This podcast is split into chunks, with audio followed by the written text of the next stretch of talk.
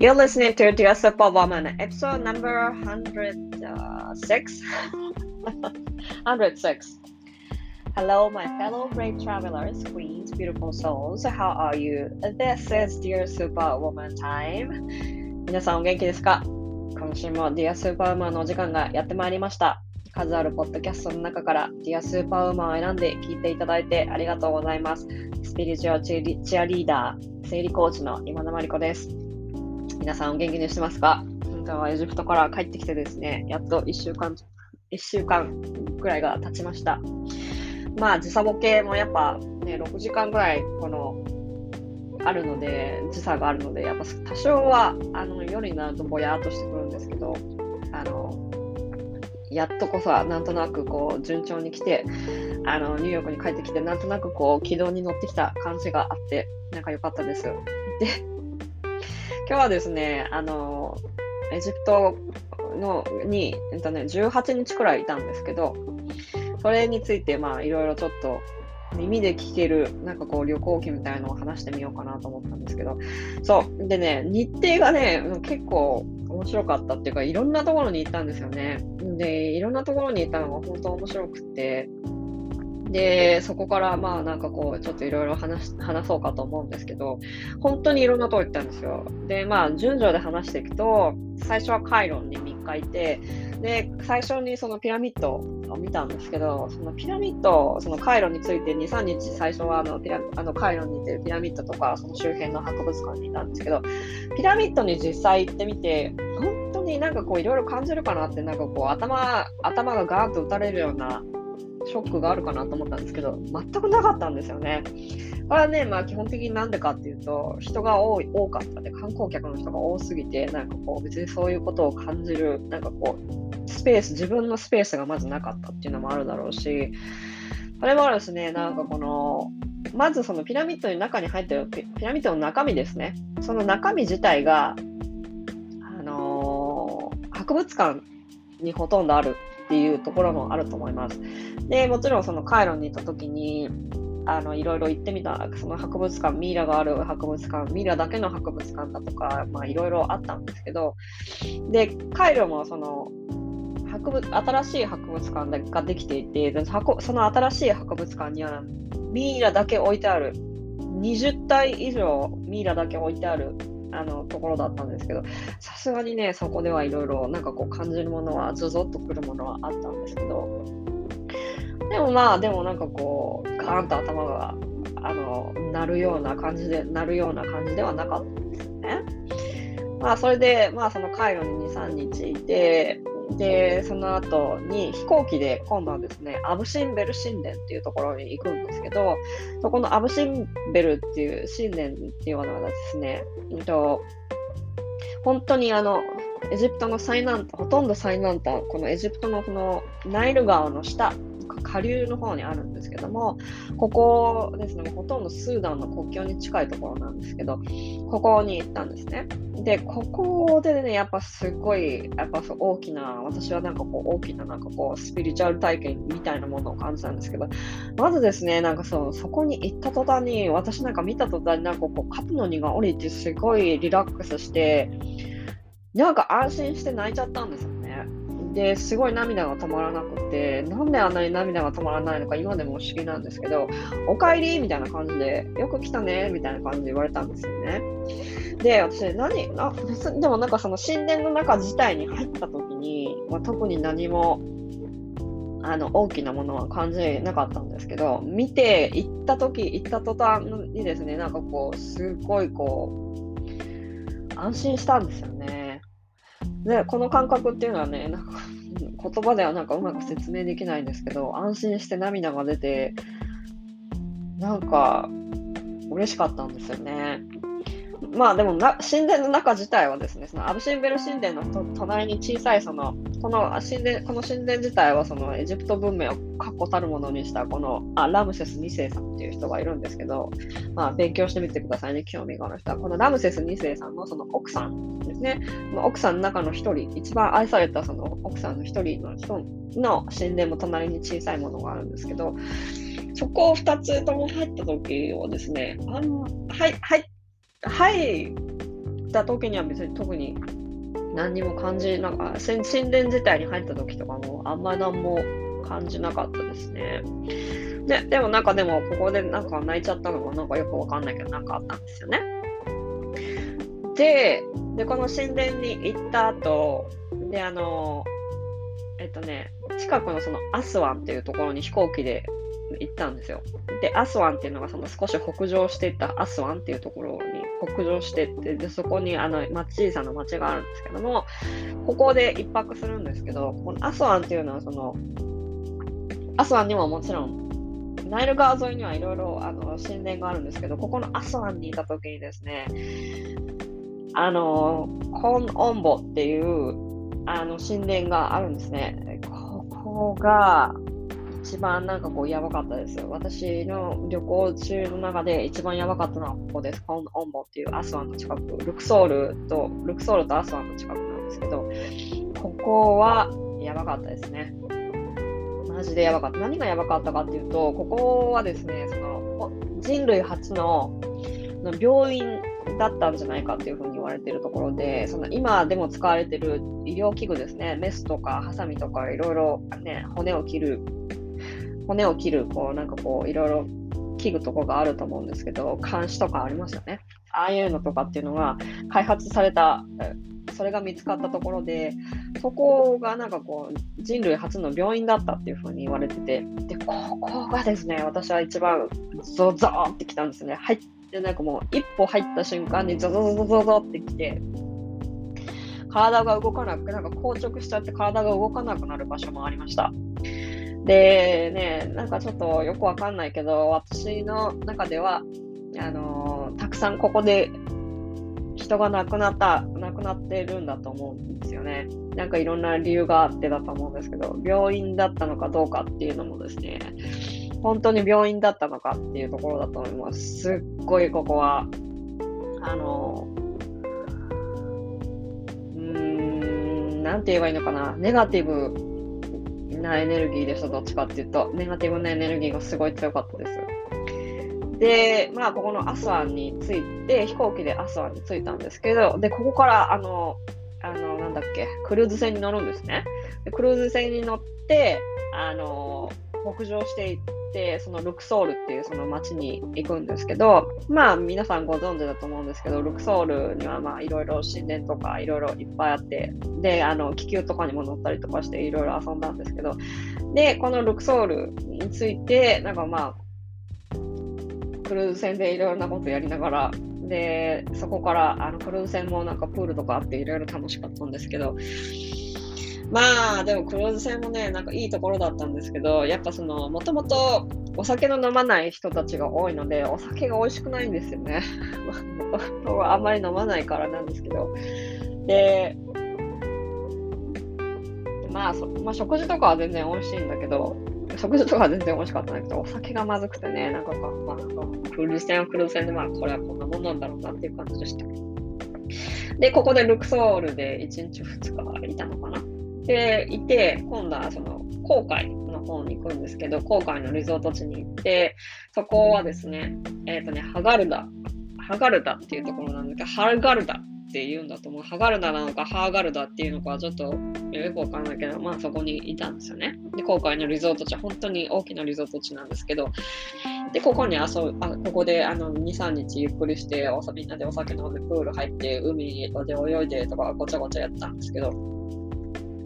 で、なんか、で、でそこから、で、しばらくいた後に、で、飛行機に乗って、で、またカイロに戻ってきた。っていうところで、カイロに戻ってきて、一日休ん、ちょっと休んだら、今度は、あの、あの車に乗ってですね、5時間ぐらい、カイロから5時間ぐらいのところの、あの、ホワイトデザート、なんか白い砂漠っていうところに行くんです。エジプトの人たちがホワイトデザートっていうところに行くんですね。でね、やっぱ私、自然の中でも、その砂漠ってなかなかそのアクセスがないでしょ？日本でもないし、そのニューヨークなんかに住んでたら全くないし、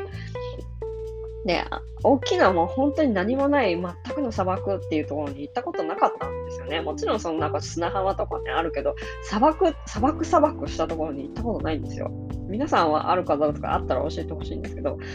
私はなかったんですね。で、その自分の中ののその自然に触れるっていうその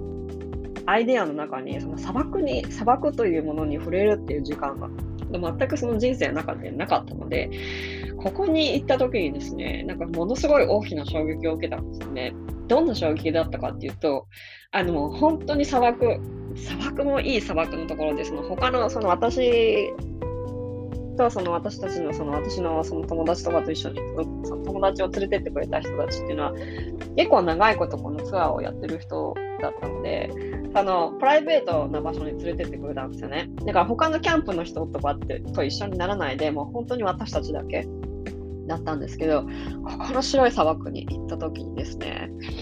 何にも音が聞こえないんですよ。全く聞こえない。のもちろん友達がいるからだけど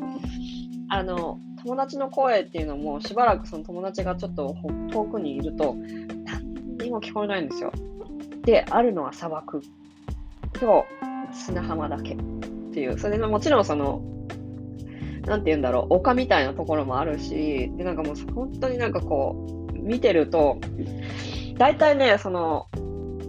砂漠のこのホワイトデザートはナショナル、ナショナル、だから国定公園なんですけど、で、ここの国定公園の中っていうのはもうほとんどオフロードなんですね。で、1回オフロードに入って1時間半ぐらいですね。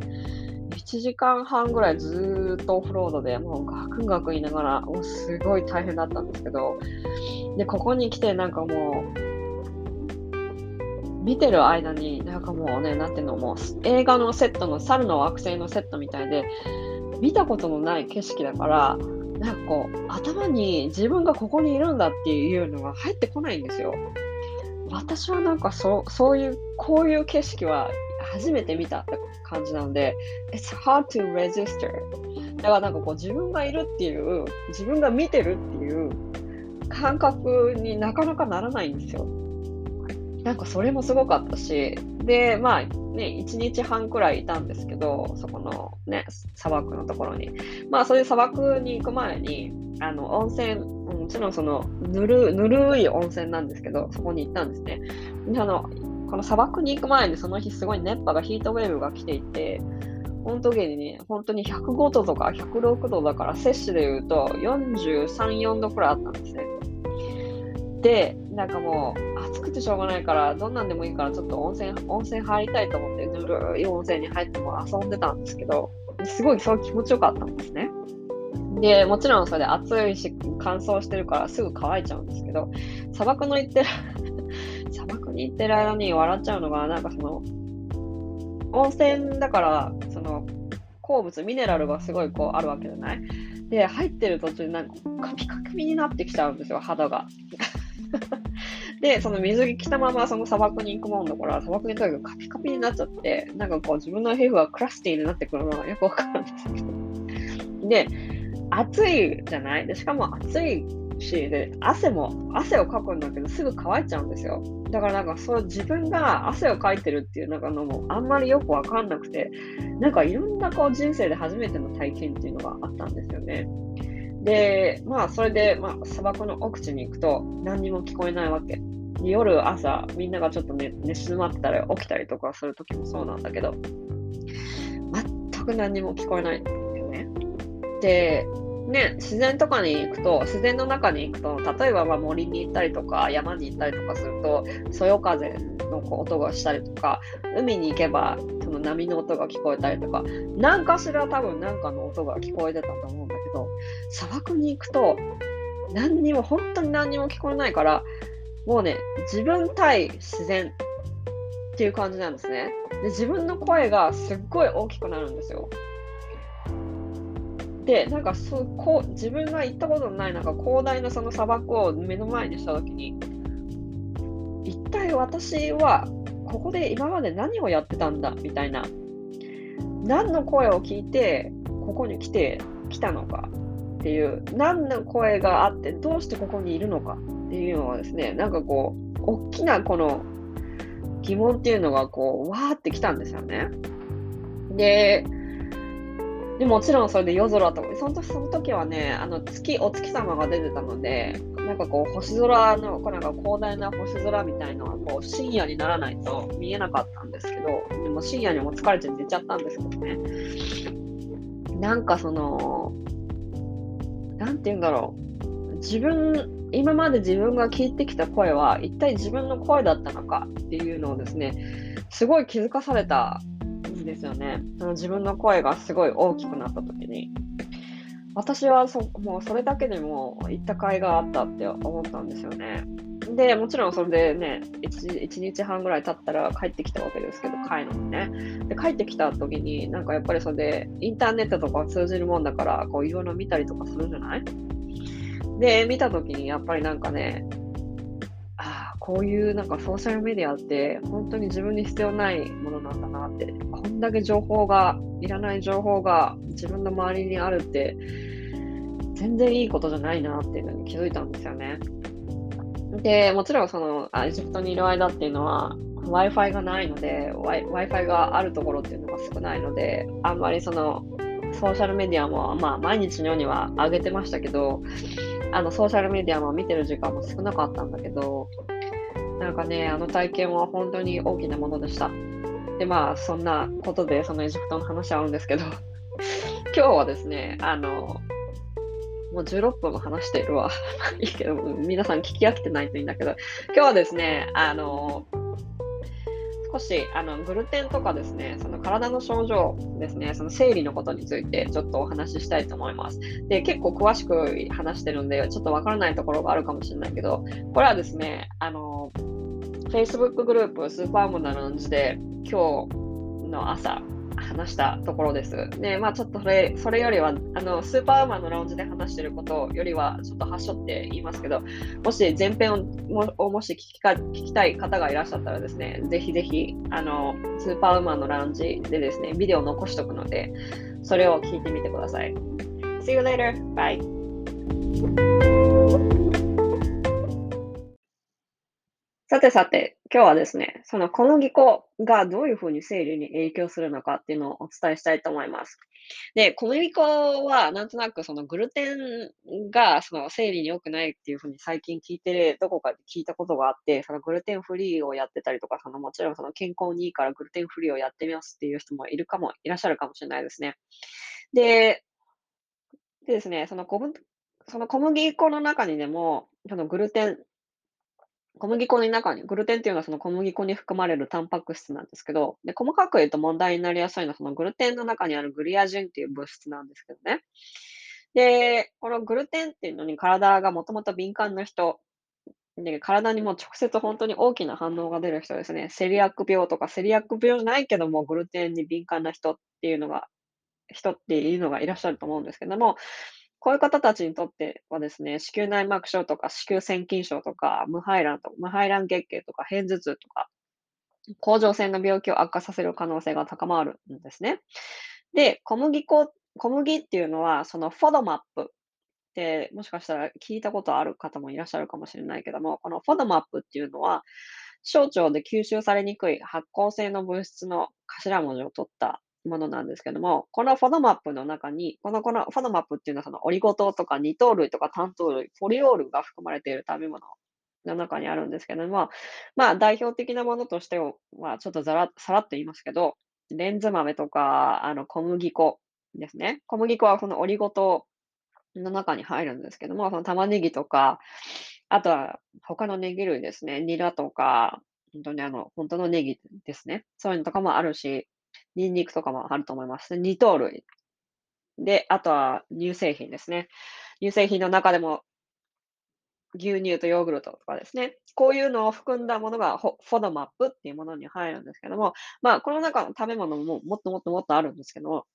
気になる方があったら調べてみてくださいね。このフォドマップの中に食べ物に敏感な人っていうのは、PMS やその PCOS とかをですね、悪化させることがあるんですけど、少量の小麦粉だったら大丈夫な人っていうのは多いんですね。で、大まかに言って、その小麦を大量に食べた後にガスが溜まる人はいらっしゃるかもしれないんですけども、このガスが溜まる人っていうのはフォドマップ。今言ったその、小腸で吸収されにくい発酵性の物質ですね。これに体が敏感な人っていうのがいるんですよ。だからもし、フォドマップの食べ物に分類されて、そもちろんこれに小麦粉が入ってるんですけども、もしこれが体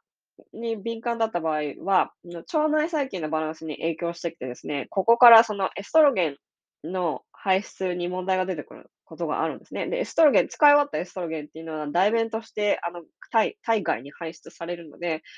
で、ここからですね、あの、うまくいかないと、あの、炎症につながって PMS とかですね、炎症性の問題が出てきたりとかします。で、これの解決策っていうのは、そのフォドマップに食べ分類される食べ物を減らすとかですね。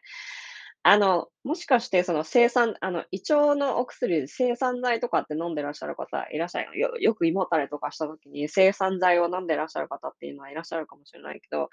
これはこれでですね、なんかこう体にも影響があるっていう風に言われてるんですけども、まあ、程度によってはこのフォドマップの食べ物を減らした方がいいよ、減らさないといけない場合っていうのがあるんですね。で、だからこの、体のそのサインとしては、大量にそのガスが溜まるですね。あとは生理前にガスがすごい出るとか、おお腹が張ってしょうがないっていう人とかですね。なんかこのフォドマップの食べ物の中にですね、食べ物の中にでも、もしかしたら小麦、フォドマップの食べ物の中の一つとして小麦を減らすと、その具合が良くなるとかですね、あると思うので、ね、だからこの中でその生理前とかにガスが溜まる人は、ぜひこのフォドマップっていう食べ物の中に調べてみて、なんとなくこう心当たりが何かそのキムチを食べた後になんかお腹が張ってる気がするとか、何を食べた後にお腹が張ってガスが溜まりやすくなるとかっていうのを、よくその観察してみるといいと思います。で、こういう人たちっていうのはそのフォドマップの食べ物の中でもその小麦を減らすと、生理の問題が解決することもあります。これは本当にあります。で、この次。で、セリアック病ではないけど、そのグルテンですね。グルテン自体、もうグルテンっていうのはそのか消化されにくい炭水化物に起こるわけではなくて、消化器症、もしグルテンに体が敏感な場合っていうのは、あの消化器症状は出ないんですね。で、代わりにそのブレインフォグとか片頭痛、ブレインフォグってその頭がぼーっとする、一日中いつもいつもいつもぼーっとしてて、もうコーヒー飲んでも全然治らないっていうようなとかあるとか、あとは片頭痛とかですね。この炭水化物、その特に小麦を食べた後に急激に眠くなったりとか、片頭痛が起こりやすくても、いつもいつも調子悪いっていう人はですね、グルテンに体、グルテンに体が敏感なことが多いんですよね。で、セリアック病っていうのは、そのちょっとしたグルテンでも体に異変が起こるくらい過剰に反応するので、セリアック病かどうかっていうのは、もうこれはもう本当に病院で血液検査ですぐわかるので、もし気になる人はですね、全然治らない人はですね、小麦を食べた後に具合が悪くなるとか、こういう風ななんかこう消化器症状じゃなくて、なんかこうもう、妙やたらに落ち込むとか、そういうことがあるあったりとか、あとはその不妊がなかなか続いてたりとか、その、あとは片頭痛がいつもあったりとか、骨粗鬆気味だったりとかするとかですね、その免疫系進化があったりとか、もう特に甲状腺疾患がある人っていうのはですね、甲状腺疾患ですね、甲状腺関連の病気がある人っていうのは、その小麦と明確な関連性が、あの、ありますから、もしかしたらグルテンを控えることで、なんかこう症状が改て改善することが多いかもしれないですね。あの、全員が全員じゃないですよ、もちろん。だけどそういう人もいらっしゃるので、こういう症状がある人はですね、ぜひぜひ、あの、小麦粉を控えてみてください。で、その小麦がどういうふうに影響があるかっていうことなんですけど、その、今まで言ったことをまとめると、その片頭痛ですね、生理前に片頭痛がいつもいつもある人、で、グルテンは片頭痛を悪化させます。なので、片頭痛がある人の中で眠れない人もいるかもしれない。眠れ、眠れない人っていうのもいるかもしれないんですけど、こういう人はですね、グルテンで炎症が起こっている可能性があります。高い、低いは、まあ人によっていろいろありますけど。で、こうなってくると、片頭痛があると大体、あの、生理痛も悪化して、ああの、生理痛がある人も多いので、片頭痛があって生理痛がある人ですね。この人はそのグルテンをちょっと控えてみるのもいいかもしれません。で、特にですね、子宮腺筋症とか子宮内膜症の方たちの中で、このエストロゲン、もちろんエストロゲン、卵胞ホルモンに影響されるっていうのは言われてるんですけども、アメリカで最近は本当にこの子宮腺筋症とか子宮内膜症っていうのは、免疫系の病気だったりとか、腸内細菌のバランスが崩れていることによって引き起こされる病気だっていうふうに、あの、研究が出てきてるんですね。もちろんその関連性はあるけど、これからどんどん、うんと、いろいろ研究はされるなきゃいけない分野ではあるんですけども、で、グルテン過敏症である場合っていうのは、その特にこの子宮内膜症とか子宮腺筋症が腺筋症が悪化するっていう研究が出てきてるので、ね、どうなるかっていうのはまだもちろんどんどんどんどん研究されないといけないところではあるんですけど、小麦粉はちょっと控えてみるといいかもしれませんね。で、まあ、こんな感じでざっと言ってみましたけど、もう一回そのまとめると、グルテンじゃなくてそのフォドマップの食べ物、小麦でそのフォドマップの食べ物の中でその小麦としてみもうなんかもう最近日本語も変なんだよね。うんと、フォドマップの食べ物の中の一つである小麦ですね。この中でフォドマップっていう食べ物に敏感かもしれないっていう人たちは消化器症状がまず出ます。で、特にそのガスが溜まりやすい人ですね。PMS で生理前にガスがすごい溜まってお腹がパンパンになる人はですね、ぜひですね、このフォドマップの食べ物をご自身でちょっとググってみて、どんな食べ物があるかなって見てみて、調べてみてください。で、グルテンにあの敏感な人、例えばだからご飯食べた後に、だってご飯って言って、あのパスタとかラーメンとかうどんとか食べた、食べたね、お好み焼きとかたこ焼きとかを食べた後に、なんかこう、落ち込むとかですね、片頭痛があるとか、そういう消化器症状じゃない、なんかこう精神的な症状ですね、頭のなんかこうブレインフォグとか、そういうのがある人たちっていうのは、もしかしたらグルテンが体にあの敏感かもしれない症状のではあるので、そういう方たちはぜひ、あの、グルテンを控えてみみてください。で、グルテンを控える時間時期っていうのは、もちろんもう完全になんかこう断つ必要がある人っていうのはね、なかなか難しいんですけど、だいたいそのグルテンをもうめちゃめちゃ減らす、小麦粉の摂取の時間を減らすっていうのはですね、完璧に本当はたたたた立ちたいところではあるんだけど、なかなか難しいと思うので、だいたい4週間くらい、あの、急激に減らしてみてください。もう本当に、だからもう、お減らすの中でも、うーん、そうね、減らす中でもそのメジャーな食べ物よね。うどんとか、ラーメンとか、あとはなんか、肉まんとかあんまんとか、ああいう小麦粉を使ってメジャーなもの、あとはパンとか、パスタとか、いろいろありますよね。で、こういう小麦粉類、メジャーなこの思いっきり小麦粉が入ってるものをやめてみるだけでも、で、それを米米粉に変えたりとか、米系のものに変えてみるだけでもですね、だいぶ変わってくると思うので、ぜひぜひちょっとやってみてください。ではでは、ちょっとエジプトの話の方が長くなっちゃったような気がするけども、今週はこんな感じで終わります。来週はゲスト素敵なゲストをお呼びしてますので、ぜひぜひ、あの、楽しみに待っていてください。See you next week. Bye.